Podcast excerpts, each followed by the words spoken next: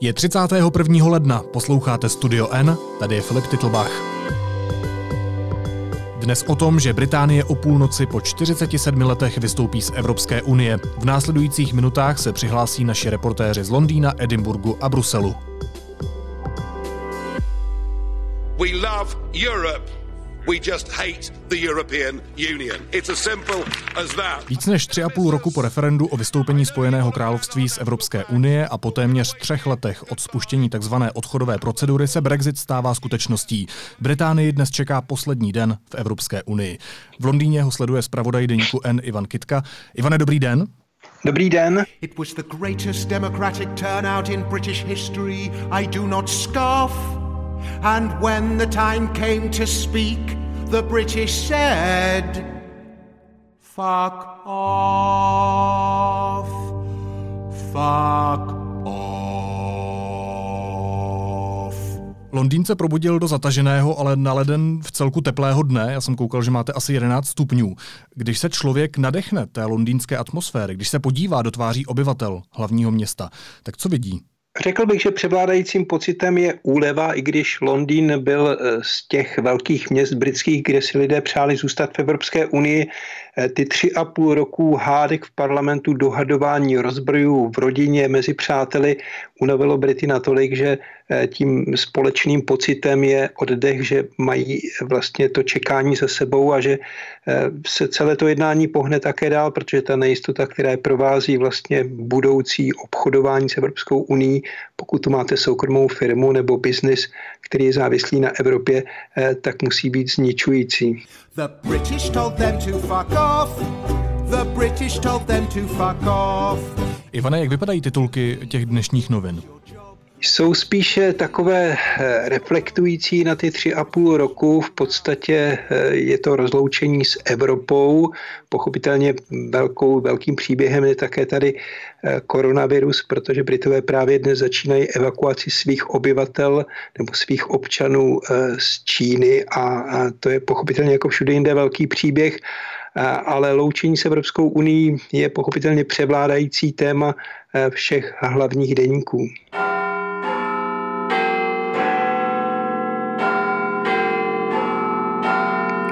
Co se úderem té dnešní půlnoci našeho času, a tedy 23. hodiny vašeho času v Londýně, konkrétně změní?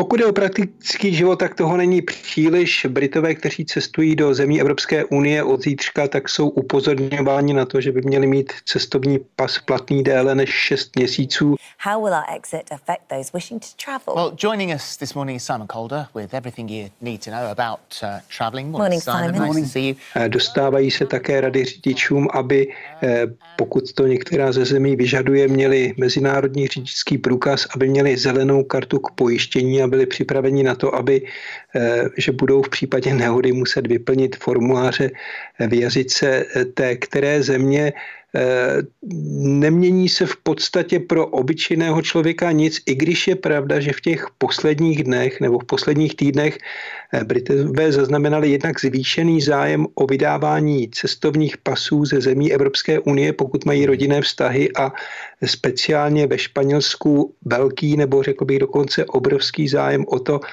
stihnout si tam koupit do konce roku nemovitost, protože podle toho, podle jaksi těch, těch regulí přechodného období Eh, budou moci Britové vlastně cestovat, usazovat se a nakupovat nemovitosti v Evropské unii stejně jako do posud. Dobře, ale jinak tedy běžný Londýňan žádnou praktickou změnu zatím nepocítí.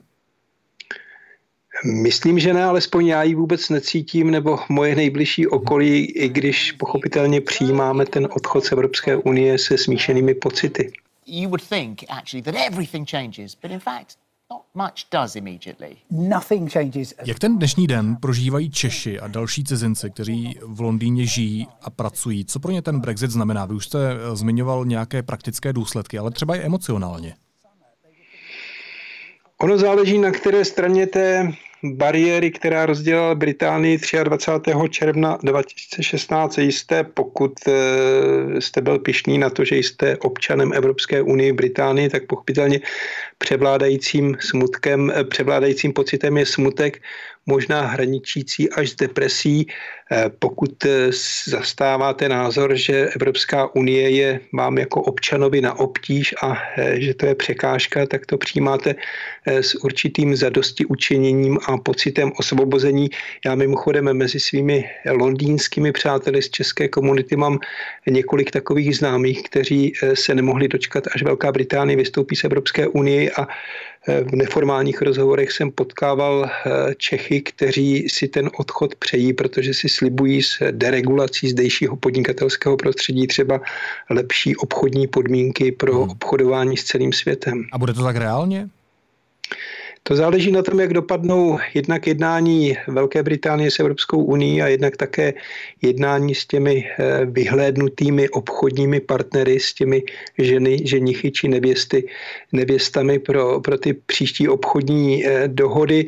Eh, jedno varování se tady objevilo v Británii, které možná stojí za zmínku, totiž zastánci Brexitu velice často operují s tím, že členství, respektive vystoupení z Evropské unie jim rozváže ruce k navazování nových kontaktů a kontraktů s Austrálií, Novým Zélandem a nebo třeba Japonskem a e, když se podívali statistikové jak si do obchodní výměny, tak zjistili, že e, vzájemný obchod mezi Británií a Irskou republikou, členskou zemí Evropské unii, e, přesahuje svým objemem obchod Británie se všemi těmi zeměmi, které jsem uvedl, tedy Japonsko, Nový Zéland a Austrálie. Ivane, ještě jedna otázka na vás. Když jste mluvil o těch depresích a o tom osvobození, tak chystají se na večer nějaké oslavy příznivců Brexitu nebo naopak nějaké akce odpůrců toho vystoupení Spojeného království z Evropské unie? Nigel Farage chystá přímo před parlamentem jakousi oslavu párty, na kterou se zval všechny své příznivce. Má začít, myslím, v půl deváté místního času a trvat až do 11 hodin. Nigel Farage, I mean, for you, This is a day you've been campaigning for for how many years? 20? 27 years I've been campaigning. Uh, years. Uh, nearly 21 years in the European Parliament. I mean, it took over my life. What happens tonight at 11 o'clock? We pass the point of no return. Once we're out, there is no way this country will ever rejoin. And, and I think this is the moment, this is, this is the big moment in history. You,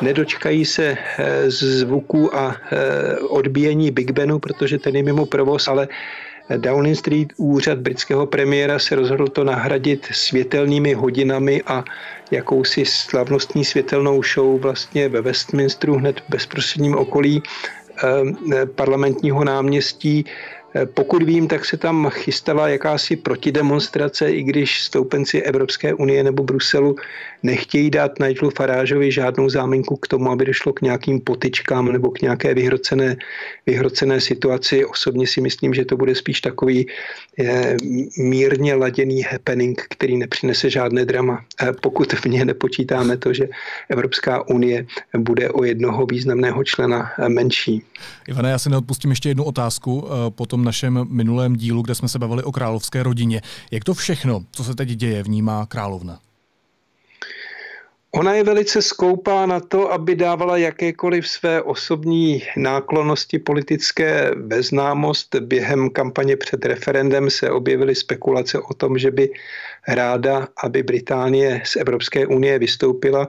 Pak během těch dalších třech let eh, se objevily naopak spekulace, že tím výsledkem si byla zklamána a že to dává najevo například svým kloboučkem při zahájení parlamentu, který měl být vyveden nebo který měl mít barvy vlajky Evropské unie. My government's priority is to secure the best possible deal as the country leaves the European Union.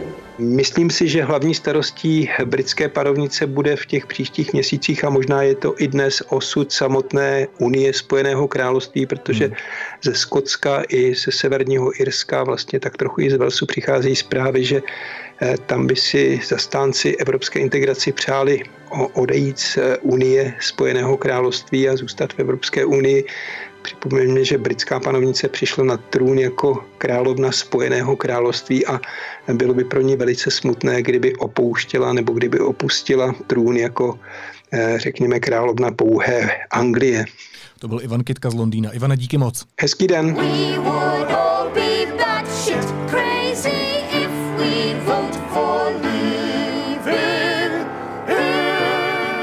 A když už jsme zmínili Skotsko, tak eh, zdravím teď taky vedoucího zahraniční rubriky deníku N Honzu Kudláčka, který to dění sleduje v Edinburgu, tedy hlavním městě Skotska, které se nachází na pobřeží Severního moře. Honzo, ahoj. Ahoj, dobré odpoledne z Edinburgu. Co to tam jde slyšet v pozadí? To je typický ruch na Skotské ulici. Vážně, teď jsem v Edinburgu, jsem přímo v centru, jsem poblíž Edinburského hradu. Není to ten hrad, eh, který je sídlem britské královny a asi ještě i dlouho bude, ale je to ten starý edinburský hrad. Honzo, já jsem před chvílí mluvil s Ivanem Kitkou, který je v Londýně. Ten říkal, že společným znakem odpůrců i příznivců Brexitu v Londýně je jakási úleva, že už ten proces konečně končí. Je to stejné i v tom Edinburgu? Určitě ano, přesně tak, to je výstižné, protože já se tady s tím setkávám, ať mluvím s kýmkoliv. To, co vlastně vyvolávalo i třeba u nás doma v České republice, která vlastně přímo, které se to přímo netýká, vyvolávalo takovou uh, únavu, až lidé jsou byli otrávení pořád, prostě ten Brexit dokola oni se měli dohodnout. To vlastně bylo i tady, takže uh, když se konečně podařilo tehdy uh, koncem loňského roku uh, senat v britském parlamentu v dolní sněmovně dostatek hlasů na vyvolání předčasných voleb a ty se uskutečnili, tak si opravdu kde kdo oddechl, že konečně se to rozsekne, což se nakonec nakonec teda skutečně podařilo, povedlo, takže eh, spousta lidí říká, i, tě, i třeba těch, kteří, kterým se nelíbí ten výsledek nakonec, který je, to znamená ten Brexit, tak ale jsou rádi, že konečně se to už nějak prostě vyřeší. Chystají se tam nějaké oslavy?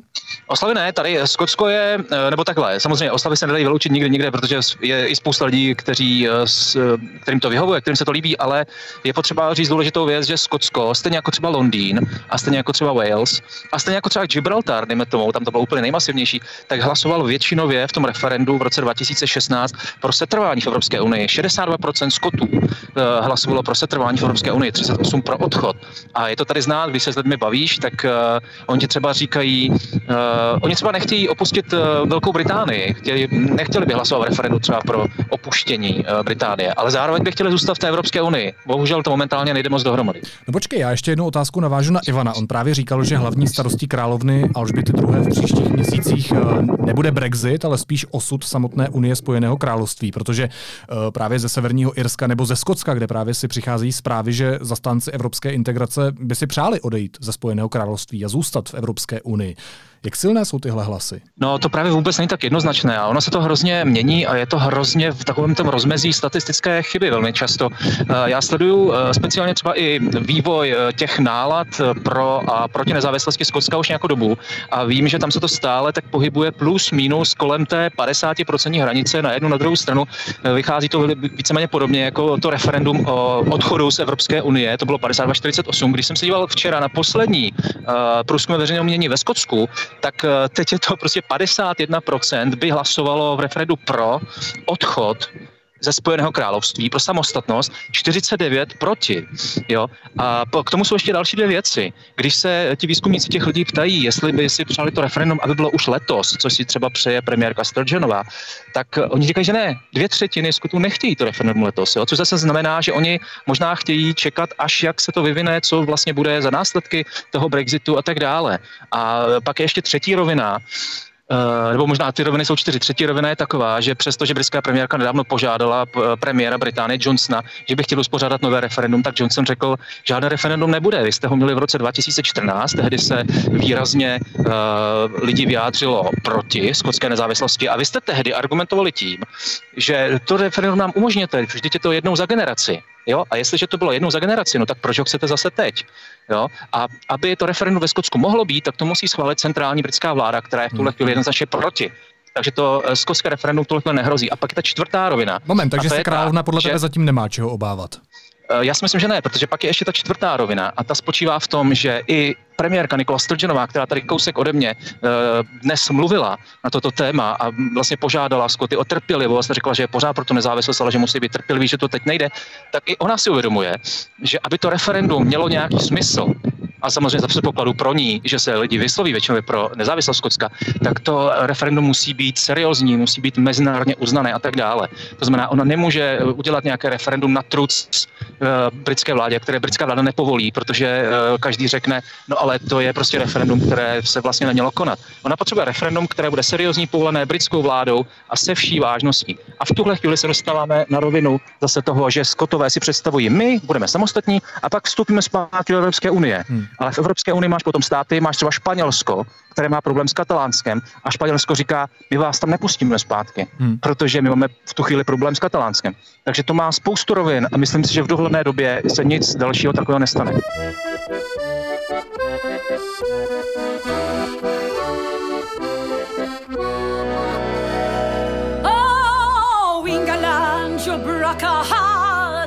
When you first voted to depart. But before you off and pack, one thing. We want our language back. Když se ještě vrátíme do dneška, tak co Brexit, co ta dnešní půlnoc znamená prakticky pro obyvatele Skotska, jestli něco znamená? Eh, neznamená vlastně nic, protože eh, v článku, který máme také na stránkách Deníku N a čtenáři se ho můžou přečíst, který se primárně týká Čechů a našeho vztahu k Británii a k Brexitu, tak tam se dočtou, že vlastně paradoxně se eh, dnešní půlnocí nestane vůbec nic, kromě toho, že Británie skončí v Evropské unii a kromě toho, že přijde o hlasovací práva, čili o možnost ovlivňovat dění v Evropské unii, o což se sama připravila. Ale jinak se nemění vlastně úplně vůbec nic, protože je domluveno přechodné období, během které kterého bude všechno tak, jak bylo dosud. A to je proto, aby mohlo se plynule navázat nějakými novými smlouvami, novými vztahy a nenastaly žádné problémy. To, co se ale může stát, tak to samozřejmě hrozí potom dál, protože na to vyjednání těch smluv mají Britové bohužel víceméně vlastní vinou už jenom 11 měsíců, což je na e, nějaké obchodní dohody, velké smlouvy, které, které jsou potřeba mezi Británií a Evropskou unii, strašně málo času. Smlouva s Kanadou, která je možná nejpodobnější tomu, co by si, co by si Britové přáli, tak e, trvala 7 let na vyjednání a na spalování a tak dále a ještě vlastně není 100% úplně účinná. E, a teď na to mají 11 měsíců. A těch 11 měsíců by teoreticky mohli prodloužit, tak jako už několikrát odložili Brexit ale pokud požádají o odklad toho konce přechodného období, hmm. tak na to mají jenom pět měsíců, do konce června a musí to zase Evropská unie schválit. To znamená, že tady jsou poměrně šibeniční termíny a tohle bude hlavní problém během celého letošního roku. A můžeme se klidně dočkat toho, že zase uh, o letošním Silvestru bude hrozit vlastně nový tvrdý post-Brexit. Takže Spojené království sice opouští k dnešku Evropskou unii, ale neznamená to, že takzvaně bude klid.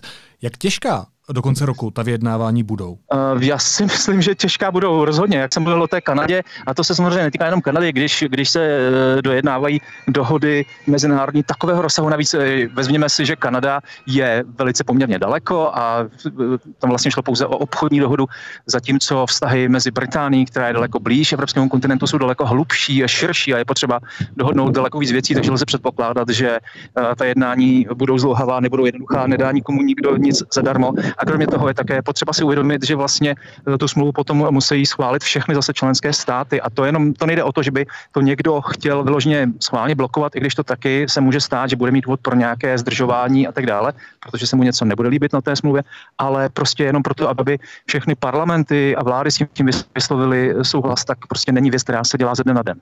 Ještě poslední otázka na tebe, když jsem se ptal na tu praxi a ty si říkal, že teď se vlastně ještě nic nemění, tak co se prakticky změní na konci roku za těch 11 měsíců, když to tady proběhne podle plánu?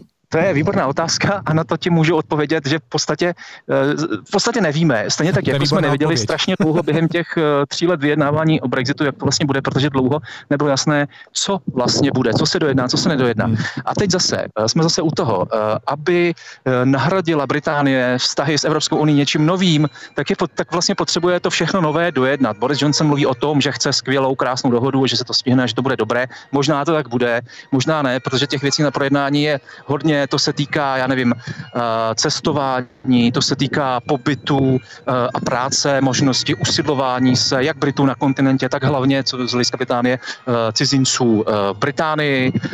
Týká se to, já nevím, provozu letadel nad Evropou, samozřejmě obchodních dohod, celních dohod, tarifů, bariér a tak dále. Je toho prostě hrozně moc.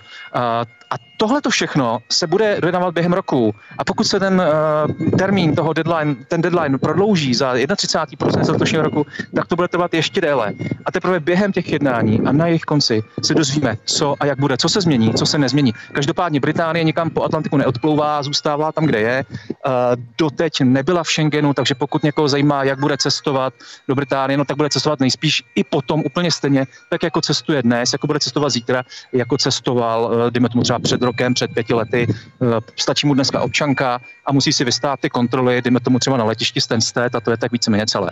Říká vedoucí zahraniční rubriky deníku N. Honza Kudláček, který ten poslední den Spojeného království v Evropské unii sleduje ve skotském Edinburgu.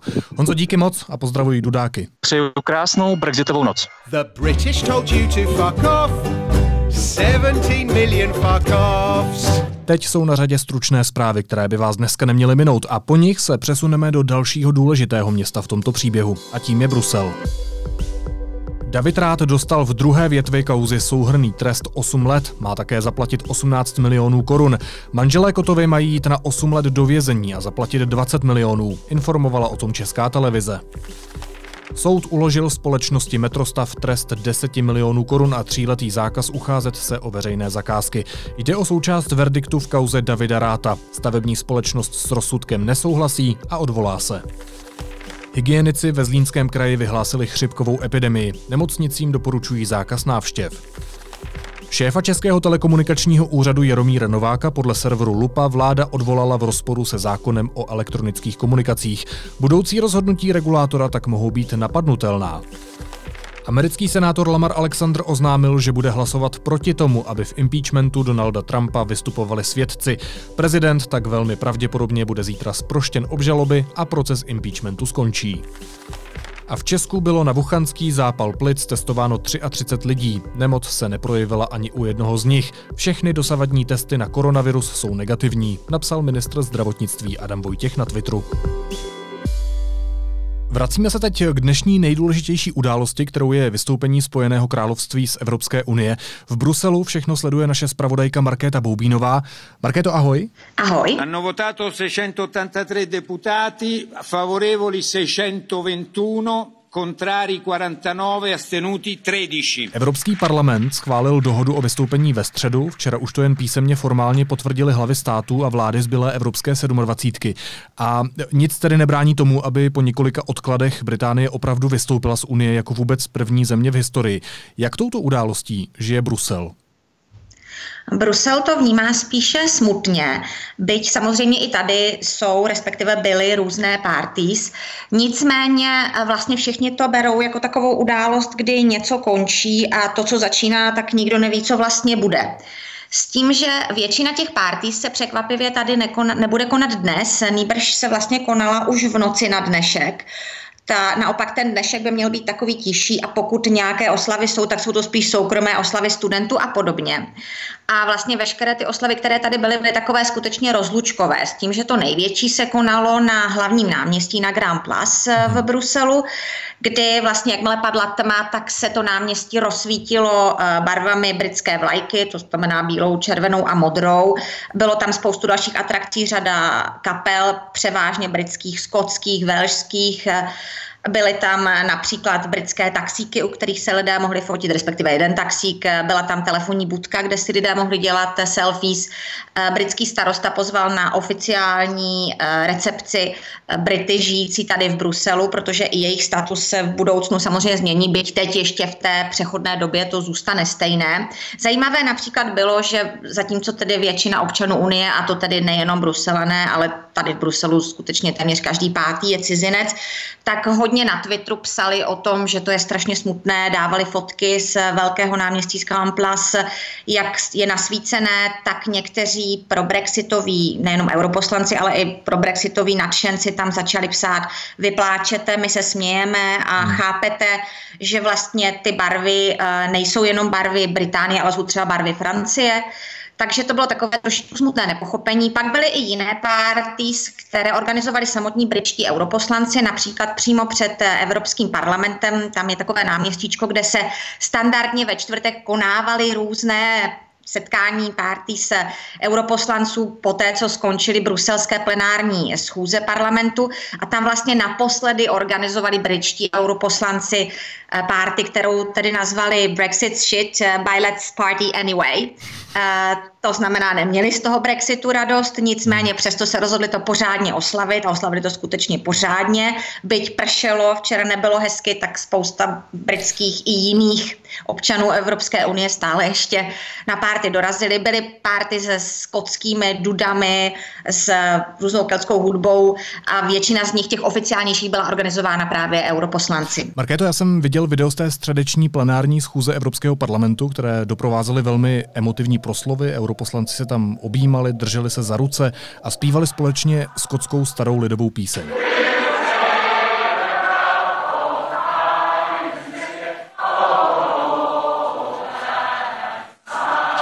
Tak to je nahráli mikrofony v jednací místnosti a možná ještě dodám, že na té melodii je zajímavé, že se zpívá při různých příležitostech, kromě oslav Nového roku nebo sportovních utkání, některé národy používají i jako promoční nebo jako pohřební píseň.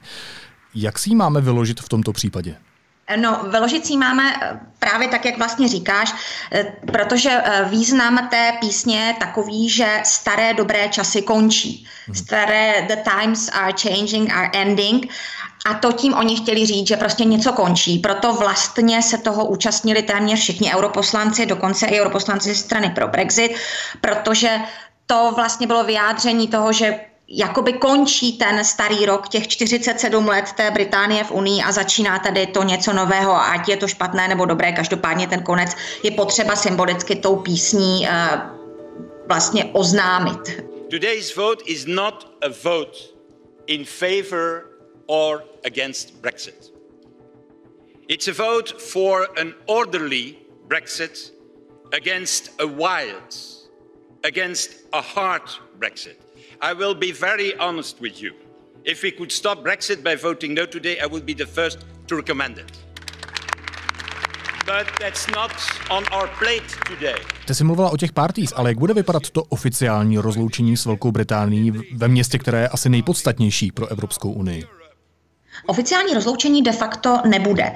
Eh, já si myslím, že, nebo co vlastně jsem i slyšela od eh, různých eh, našich zdrojů, ono se evropské instituce snaží být spíše potichu, snaží se to nezdůrazňovat a nedávat příležitost příznivcům Brexitu pro nějaké velké oslavy právě na takových oficiálních událostech. To znamená, že to nejdůležitější, co vlastně se teď protokolárně má stát, je to, že se musí, že musí vlastně stáhnout úřední úředníci eh, ty tři vlajky, které tady v Bruselu vlají britské, to znamená vlajku před Evropskou radou, před Evropským parlamentem a před Evropskou komisí. S tím, že jedna z těchto vlajek, pravděpodobně ta, před, co nyní ještě vlaje před Evropským parlamentem, by potom měla být umístěna v Domě pro evropskou historii, eh, jakožto tady součást evropské historie, historie nebo historie Evropské unie. Nicméně nikdo vlastně nechce říct, kdy přesně ty vlajky tedy budou staženy z těch stěžňů a mělo by to být zřejmě někdy pod mě. Nebude to uh, každopádně o půlnoci, jak by se dalo očekávat, nýbrž zřejmě, jak se říká, pod rouškou tmy, aby se prostě této události nikdo uh, neúčastnil právě z těch příznivců Brexitu. Co teď bude s britskými europoslanci? Oni si zbalí z kanceláří svoje věci a prostě dneska odjedou? Ano, europoslanci, většina z nich už se zbalila, dostali oficiálně krabice, oni už si to notabene natrénovali v březnu, kdy už to vypadalo, že se budou balit. A skutečně, jak jsem řekla, třeba poslanci e, strany pro Brexit už odjeli.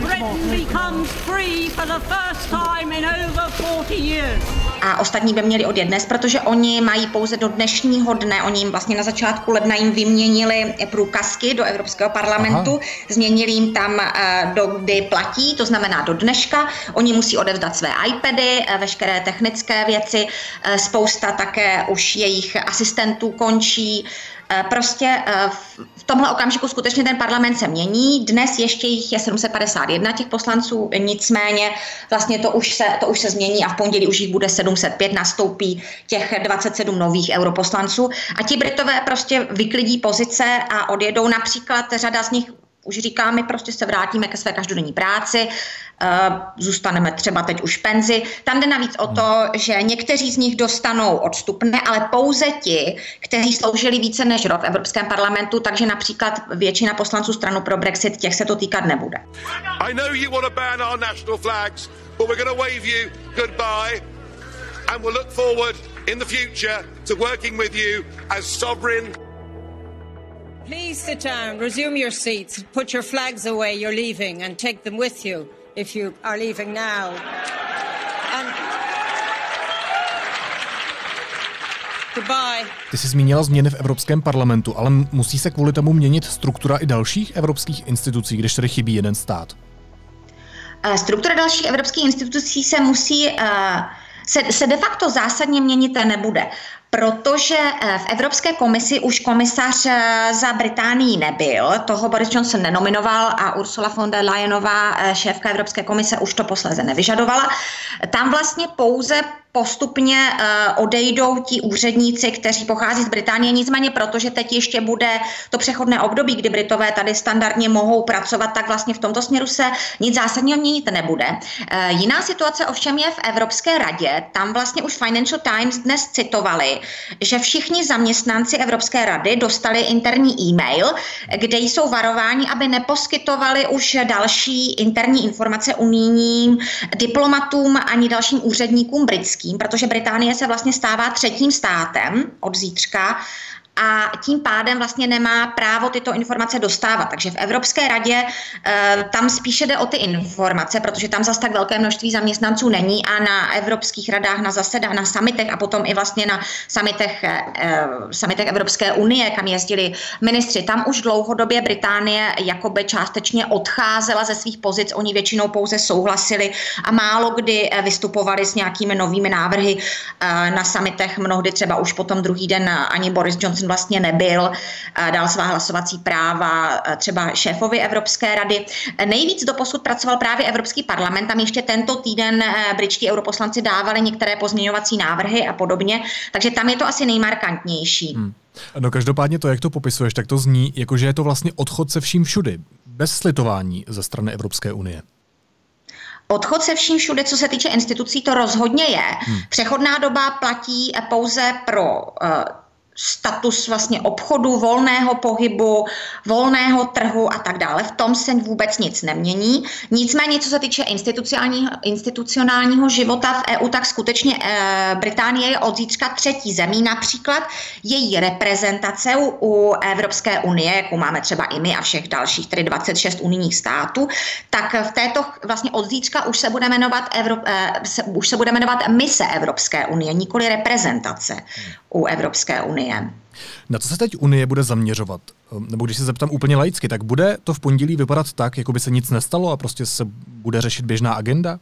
Nebude. V pondělí by měla Británie představit eh, takzvaný mandát pro další vyjednávání s Británií. S tím, že tam se spekuluje o tom, že ten mandát bude zřejmě velmi široký, že se bude jednat tedy o obchodních dohodách, finančních, o pohybu osob, je toho hodně. Eh, eh, Británie by měla na to nějak posléze reagovat na nějaké návrhy Evropské unie. Nicméně premiér Johnson se tváří, že všechno je krásné, že budou chtít mít podobnou dohodu jako s Kanadou. Na to Británie, na to pardon, Evropská unie říká, proč ne, ale všechny detaily musí být jiné. S tím, že se tak nějak očekává, že protože ten mandát pro to vyjednávání bude velmi široký, tak se vlastně teď nebude dít nebo nebude měnit téměř nic a minimálně do června se zřejmě nic nedojedná. V červnu má být eh, první summit eh, Evropské unie s Británií, což bude samozřejmě novum. Eh, do té doby se Británie mohla účastnit pochopitelně všech summitů mm, Evropské unie, nicméně v této chvíli už tady bude až tento červnový summit, kde se zřejmě ukáže, že ten mandát, že to vyjednávání bylo příliš takzvaně rozpryzlé, široké a pak by se to mělo začít konkretizovat. Pochopitelně šéfovat tomu bude opět Michel Barnier, který je zkušený, který je velmi také skeptický, nicméně řekl, že je možné, že se to do konce toho přechodného období, které teď má končit eh, tedy v tom prosinci dva, eh, letošního roku, že by se to teoreticky mohlo stihnout, zároveň by se to také stihnout nemuselo. Nicméně v červenci přebírá předsednictví Rady Evropské unie Německo, které uh, už se ukazuje, že očekává, že se vlastně většina jednání bude o, o, odehrávat pod jeho předsednictvím, což je dobrá zpráva, protože Německo k tomu přistupuje velmi, velmi realisticky. Nicméně může to trošičku ovlivnit oslabená situace Angely Merkelové doma v Německu. Ale teoreticky teď jsou první náznaky toho, že se očekává, že Možná už v říjnu by nějaké dohody měly být uzavřeny, ale ty dohody musí být opravdu konkretizované. To, s čím přijde Evropská komise v pondělí, zřejmě bude příliš široké a nekonkrétní. Z Bruselu se přihlásila reportérka deníku N. Markéta Boubínová. Markéto, moc děkuju. Nasledanou. The British told them to fuck off. 17 million fuck offs. A na závěr ještě jízlivá poznámka. Proč my máme písemní interpelace, abyste tady exhibovali? Nedalo by se to nějak jako udělat nějaký zákon, aby nebyly písemní interpelace, protože to je vlastně, já vám odpovím a vy nás chvál jste nespokojený, abyste mohl tady mluvit a, a vlastně útočit na toho Babiše, tak já tomu rozumím, ale... A nedal by se udělat nějaký zákon, aby nebyla opozice? Nebo nějaký zákon, aby nebyly volby a demokracie? Vždyť to všechny jenom otravuje. Naslyšenou v pondělí.